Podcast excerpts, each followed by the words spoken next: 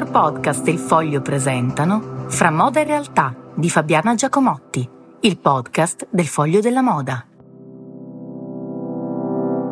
Mentre il mondo vi manda delle mail, nel migliore dei casi, dei WhatsApp quando siete molto in confidenza,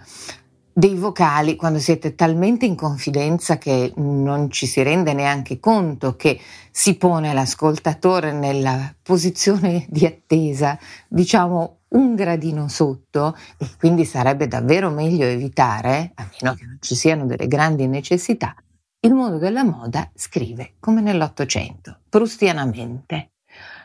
Ieri, piccola nota personale, mi è arrivato un mazzo di fiori che non capivo fosse legato a cosa, a un qualche avvenimento, a un articolo particolare, invece lo era,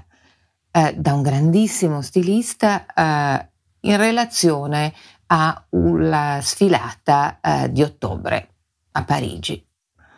Sono passati più di 15 giorni da quel momento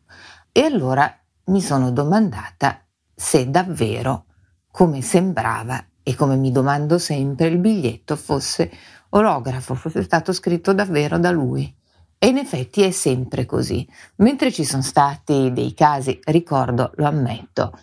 l'uomo che ci piaceva di più all'inizio degli anni 2000, Tom Ford, che mandava dei biglietti di ringraziamento per l'articolo accompagnati da mazzi bellissimi, praticamente in fotocopia, scritti da qualcun altro, con la sua calligrafia, ma scritti da qualcun altro, tutti uguali, questo stilista, eh, e vi dico anche chi è, che Pierpaolo Piccioli, si prende anche un po' di tempo perché vuole scriverlo lui, vuole scriverti eh, le parole che ha eh, provato leggendo il tuo pezzo, eh, che fosse estremamente positivo, come in media è, o magari che ci fosse qualche altra nota da cui lui potesse trarre un pensiero, una valutazione. Ecco, questo modo che ha la moda e come aveva Karl Lagerfeld che ti mandava solo bigliettini scritti a mano, una quantità di bigliettini infiniti,